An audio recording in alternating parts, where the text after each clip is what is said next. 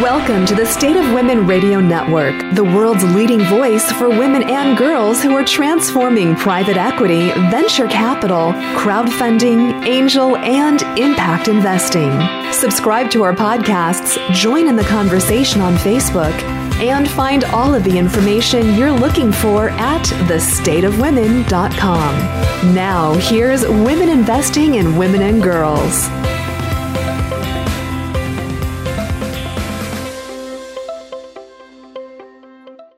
Welcome to Women Investing in Women and Girls on the State of Women Radio Network. Today, we're so thrilled to welcome our guest today on the show, Jacki Zehner, who is the Chief Engagement Officer of Women Moving Millions, as well as the President of the Jacquelyn and Gregory Zehner Foundation. Jacki, it's great to have you on air with us today. How are you? I'm very well. It's lovely to be on with the both of you. Thank you for having me. Wonderful. Well, Jacki, just to start off our conversation, I'd like to know a little bit more about yourself. So, could you tell us more about how you got your start in the world of finance? Oh my gosh, this is dating back a long time ago now. Just FYI, I'm about to turn 52. I don't know how that is possible, but it is. Uh, but my background, um, gosh, where to start? I went to school. I actually grew up in a very small town in British Columbia, Canada and found my way to finance at the University of British Columbia in Vancouver. And way back when, I think it's actually like the 30th year of this program, if that's humanly possible, um, a group mm-hmm. of finance professionals at the university started something called the Portfolio Management Program, where students came together to act as real life portfolio managers on um, an endowment, uh, uh, about a million dollars.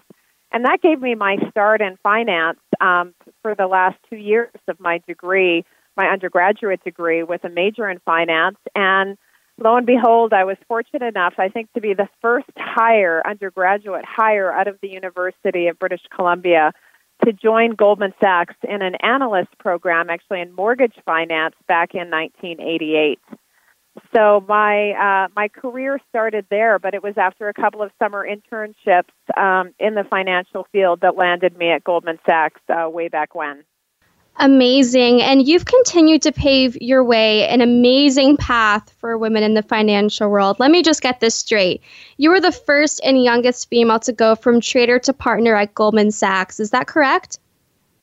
Yes, it was. Um, I started Goldman in 88, and in 1996 was the youngest woman at the time to make partner in the first, um, as you said, in a trading role. That is so groundbreaking. And as an undergrad studying business myself, we often learn what it's like to be a woman in Wall Street and in the financial sector. And from your experience, what are some of the challenges women face on Wall Street and how how do you think women can and should overcome these challenges? Oh gosh. Well, obviously, I started back in the late 80s, so in in some ways, very very different time than it is today. And I left Goldman in 2002, so I had a 14 year career, most of which was on the trading floor. Um, and I think a lot has changed, frankly, since my time uh, at Goldman and in that environment. Um, I've now just crossed uh, the road from being gone as long as I was there. That being said, unfortunately, as you probably are aware, the statistics around women's participation in the financial services sector, and in particular in, in, in sales, not so much in sales, but in trading roles, has really barely changed in the past 10 to 15 years since I left. And a lot of my work at Goldman at the time in the early and mid 90s was really to create a lot of the programs and initiatives to address the barriers and challenges that women often face uh, when pursuing a career, you know, at a firm like Goldman. So, you know, I think a lot of it is is still around, unfortunately, um, being an environment where it is a traditional sort of male culture. A lot of women don't self-identify with pursuing roles in finance and particularly in sales and trading. It's sort of it's that famous uh, Marian Wright Edelman quote: "You cannot be what you cannot see." Um, so careers in finance, especially you know ones that are around investing and trading, are still have very minimal uh, female participation. So I think one, you know, is that issue you cannot be and what you cannot see. Um, another big issue remains around the culture. And so if you do end up in that career, you know, are you an environment that feels supportive of you know, who you are as a person, you know, your values, the way you approach your work. And, you know, unfortunately, you know, I think in a lot of places it's still not that. Um, the new frontier of the investing and trading space, perhaps more in hedge funds in particular and in private equity, where women are virtually um, non present. You're right. And and some of the ways financial firms are trying to tackle this problem is through initiatives to support women. I know Goldman Sachs has their 10,000 Women program, JP Morgan has their Women's Interactive Network. Do you believe that there is more that firms should be doing to become more inclusive and to do um, better to make the workplace um, a better place for women?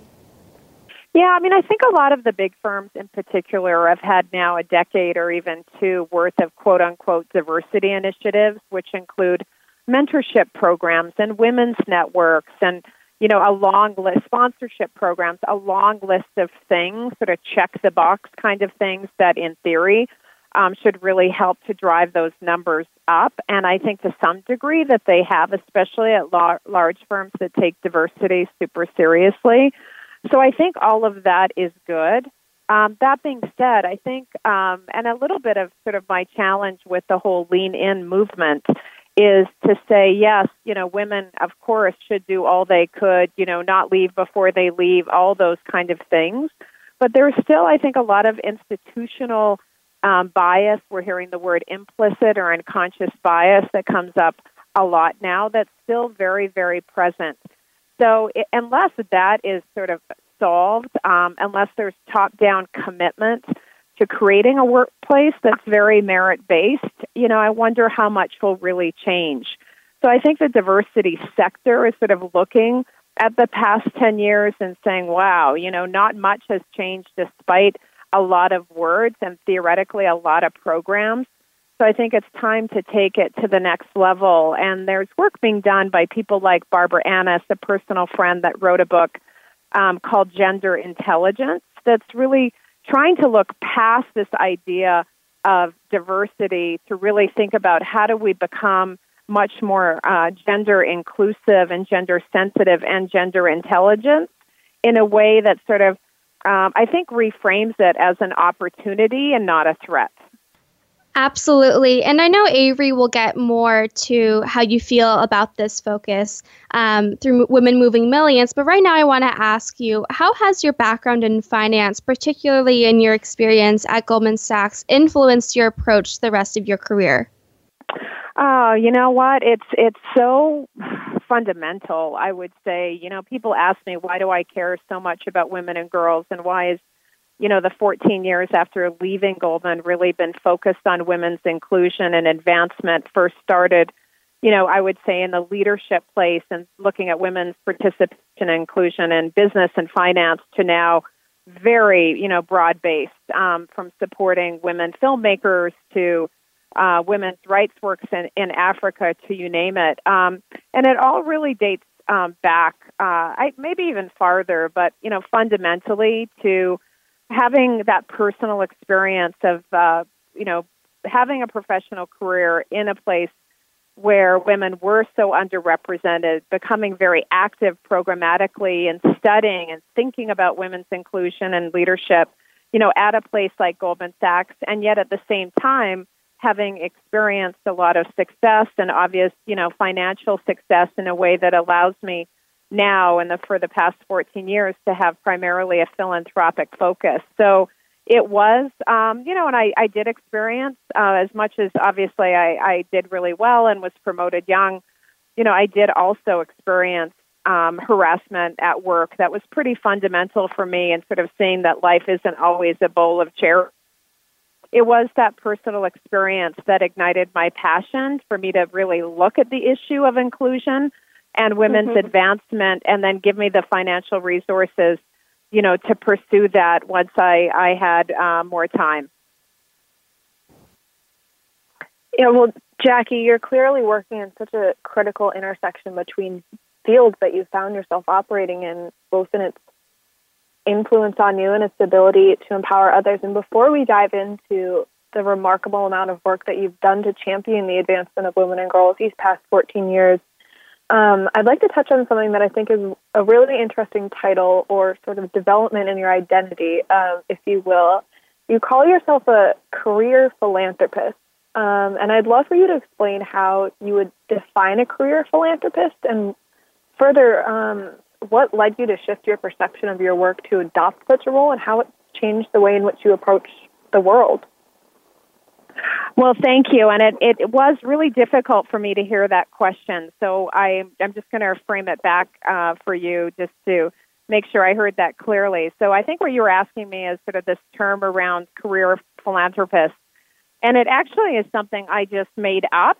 I think if I ever write a book, I'm going to write that. Uh, maybe that'll be the title of it. And the term showed up for me um, in the following way, uh, just by definition. I, I do, uh, I obsessively collect research on women and girls. I, you know, I'm one of those people that think if you can make the case, um, whether it be the economic case or the business case, let alone the moral case, for gender equality, then that's going to help bring a lot of people on board. So I, I obsessively collect research on every issue you can imagine. And in fact, I have, I think now, oh gosh, 325 reports aggregated um, wow. that's available on my website, jackizehner.com. I know I've talked to um, uh, your platform and I'm perhaps sharing some of that research, but it was in going through uh, a study, a wealth study. I think it was a UBS or uh, a different study looking at the sources of wealth for billionaires as well as um, what they sort of self defined, what their careers were, how they spent their time. And in looking through the study, uh, uh, when it was disaggregated by gender in terms of data, and the men um, billionaires um, would often, obviously, would be like technology or business or finance um, as the top. And yet, when I look to to the to the um, the female data, the top um, bucket was uh, philanthropy, which wasn't even in the top five for men. So, in other words, women of wealth were sort of self identifying that what they did professionally was philanthropy. And then I applied it to my own life and saying, and often once you leave like a professional environment like Goldman, where you've had a title and people know what you do, you know, even sort of talking about yourself as a philanthropist can sometimes get, you know, eyes that roll back in the head. And um, when you do that, and it becomes really, really like a job. So, by how I define it, is someone who engages in the work of philanthropy, which of course means to try to make the world a better place, um, full time, like they would a career. And that's really what I do. I mean, from, you know, most days, all day, um, whether it be in the variety of boards that I serve on, my role with Women Moving Millions, um, what I'm doing in the world almost all the time is around, you know, moving the dial towards gender equality.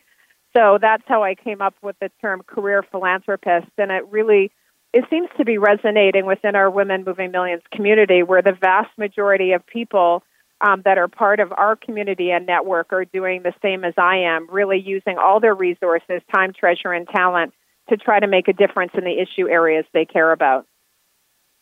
No, I absolutely love that, and I think it does so clearly resonate with the community that you're working in. And I think this evolving generation of individuals who are operating within the world to inherently make it a better place because we are so much more in- interconnected than we once were. So, now to really get to the meat of this discussion, um, I'd love to talk more about Women Moving Millions. Um, what was the inspiration behind the organization, and, and what does it do?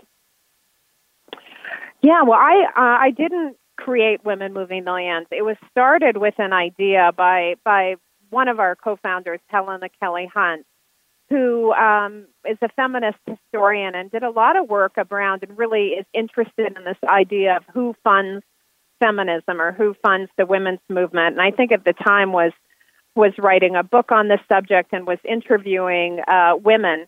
And what she found is that um, one, very few women, and this was dating back to mm, 2006, that she could identify as philanthropists had ever get, given a named gift, so a gift in their name, not anonymously, to a women's organization, to an organization that focused on females at the million dollar level. And um, this is at the time, of course, as it is today, as the, sort of the field of philanthropy is exploding. And more and more people were making big gifts, but they weren't going to women's organizations and they weren't um, oftentimes, if it was anonymous gift, and studies have shown this, it's more likely to be a female. So she had this idea um, with her um, sister, Swanee Hunt. She was, I guess, she was talking to her about it to do something to spark um, the giving to women-led organizations at the million-dollar level.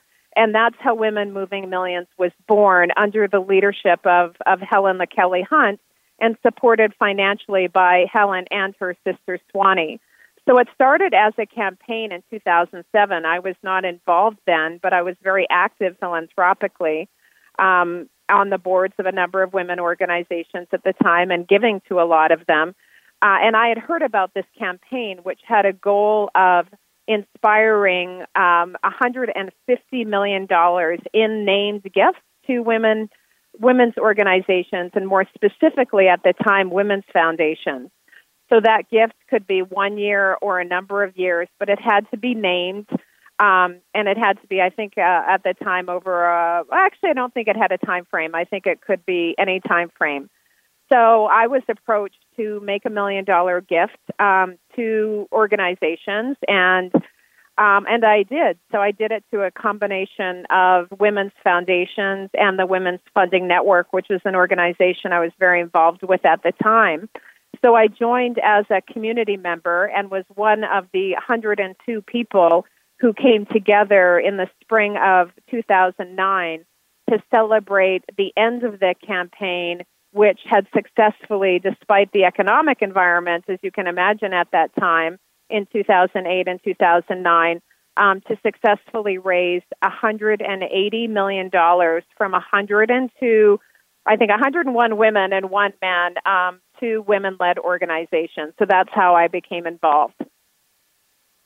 Wow, I mean that's that's incredible, and that's clearly producing such tremendous change in the world. Um, even to dive into this further, what are some of the key programs or um, initiatives or goals within Women Moving Millions. Um, you know, whether that be issue areas or skills trainings.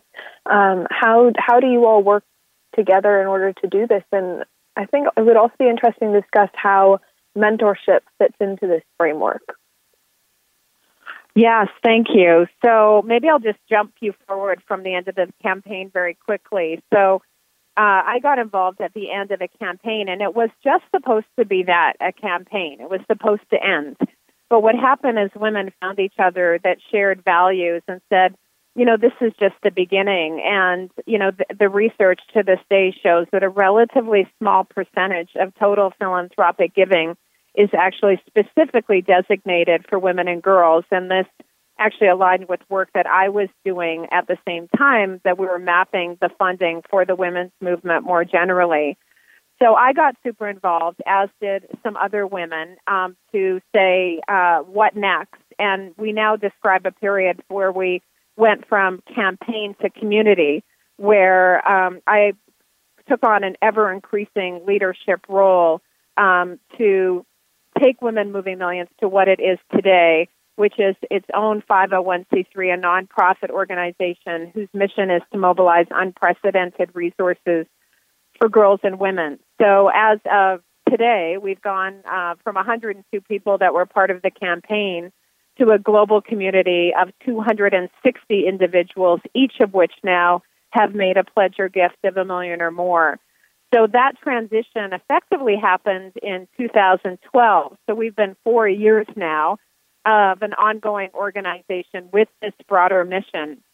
And over that time, as we've built uh, built internal capacity, and obviously we have a very robust board of directors, et cetera, we've continued to add on uh, programmatically to what is at a very exciting point um, that we announced just two weeks ago at our annual summit in San Francisco, um, so we do do a lot of programming for our members. We have, oh my gosh, like over a dozen events um, that can be for our members, potential members, and others. We've had workshops on how to use documentary film as a tool for social change. We have active calls on trafficking, on anti pornography, on multiple, multiple issue areas. Um, and we have in person events, uh, including the annual summit, which I just mentioned. What we came to realize over the course of building um, this community and engaging with our members is sort of uh, goes back to this idea of career philanthropy that when you have um, the opportunity and the resources and the passion and commitment to want to take on um, philanthropy as a full time role, you know, you often are on your own to try to figure out how. Um, so we've we've offered a lot of opportunities to build your skills, whether that be in uh, training around voice and influence and you know, writing, things like that, to how to use your financial resources in alignment with your vision and values. But just now, we've uh, more formally announced that we will be developing what we think is the first ever holistic women's philanthropic leadership curriculum.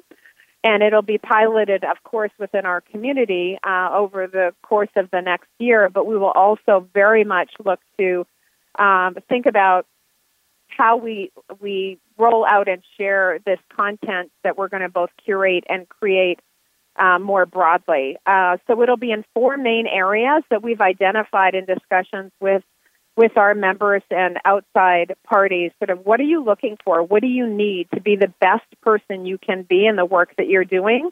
And those four areas are one, voice and influence uh, how to develop yourself as a thought leader, how to be a champion for the organizations you care about, how to leverage your network. Uh, the two is financial engagement, which is we know philanthropy is just not about giving dollars. It is about all your financial resources and how you can align them with your vision and your values. So that means gender lens investing is a big area we're taking on. And we just had our first actually full day Money, Women, and Impact um, uh, workshop just a few weeks ago in San Francisco. Um, the third area is philanthropic strategies, which is how to do philanthropy well, how to develop a theory of change, how to map your impact, how to serve um, as a board on your board of directors, how to be a great fundraiser. So all of those will fall under our, our that third bucket. And the last and really super important is this bucket that we're calling self awareness and self care. And obviously, that can include the universe of things. But what we really want to make sure is we're supporting our members in being the best that they can be um, and bringing that to the table. And not that we're going into a whole health and wellness direction, but if you don't care for yourself, it's very hard to care for others. So we want Wonderful. to make sure that that's a priority as well. Excellent. Well, Jacki, we are so thankful to share all of this with you. If you are a premium subscriber, we are so glad that you'll be able to listen to more of our conversation with Jacki today.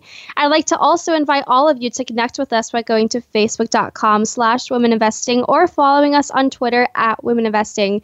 We'd like to thank all of you for listening in today. You've been listening to be the, to Women Investing and Women and Girls on the State of Women Radio Network. This show is produced by the State of Women Radio Network, the first radio network for women and girls. If you are a premium content subscriber on the State of Women, be sure to stay tuned with our guest, Jacki Zehner. But for now, I'm your host, Michelle Jaffe. Until next time. Thanks for listening to Women Investing in Women and Girls. Our discussion continues as we dive in even deeper for our premium subscribers. Click the link for information on exclusive access, premium content, and ad free listening. Subscribe to our podcasts, join in the conversation on Facebook, and find all of the information you're looking for at thestateofwomen.com.